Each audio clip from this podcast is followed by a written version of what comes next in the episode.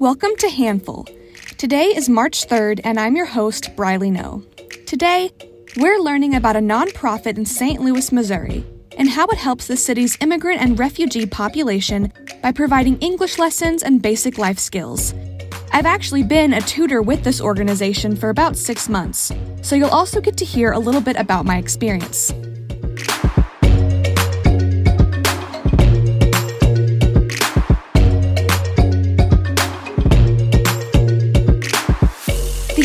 Home English Learning Program, or iHelp as it's called, was initially founded in 1995 by the School Sisters of Notre Dame. It was a ministry program, and in its first year, it helped eight Vietnamese women with learning English and adapting to life in the St. Louis community. iHelp officially became a nonprofit in 2005, and in 2019 alone, they were helping over 350 people adapt to life in St. Louis. But how does iHelp actually work? The process might sound familiar if you've worked with similar organizations. iHelp matches students with volunteer teachers, and the pairs meet twice a week to go over the English language and various skills, such as how to order food at a restaurant, navigating the grocery store, or going to the bank. The organization provides workbooks and lesson plans from a set curriculum, so volunteers don't need any previous teaching experience. They only need the ability to commit to lessons and working with their student. What makes iHelp different from other organizations is that students don't need to travel for their lessons. Teachers come right to their doors. The volunteer teachers will be matched with a student who lives within a safe travel distance. They will be reimbursed weekly for travel expenses and work with their students in their own homes twice a week. Of course, students and volunteers are thoroughly vetted to ensure everyone's safety. But why is this difference so important? Usually, a new citizen who is hoping to learn English will need to travel to classes. This can include paying the fees for a bus, train, or taxi and organizing enough free time to both attend the classes and commute to and from their home. Many people have other responsibilities that get in the way of this.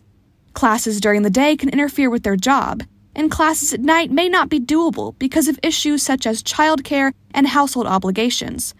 By organizing for a teacher to come to them, iHelp ensures that these willing students are not being held back by barriers such as travel or work.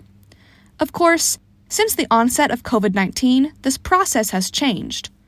iHelp has shifted to a fully virtual format until it is safe to once again resume in person lessons. The group's curriculum has an online format, allowing teachers to continue their lessons uninterrupted. Teachers and students still meet, using Zoom, Skype, or Facebook Messenger iHelp has been encouraging people to donate old technologies such as iPads, computers, or tablets so students without access to technology can still continue their lessons.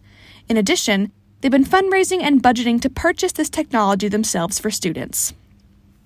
My experience tutoring with iHelp has been an incredible one. I initially signed up as a volunteer because I was looking for ways to fill my newfound free time early on in the pandemic. I was matched with a student in October, and we've done our best to meet virtually twice a week up to this day.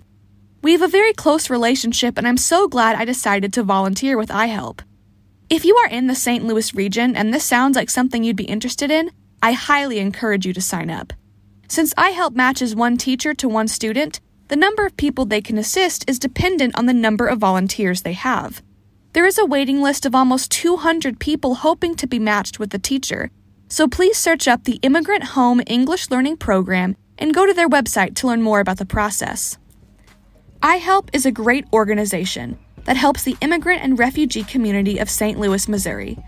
Their mission is not to replace someone's first language with English, but to help them learn enough to feel confident in their daily life and adjust to living in a new location.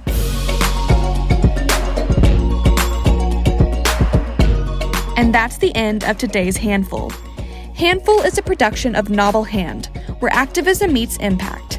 Thanks for listening, and check back next Wednesday for our next episode.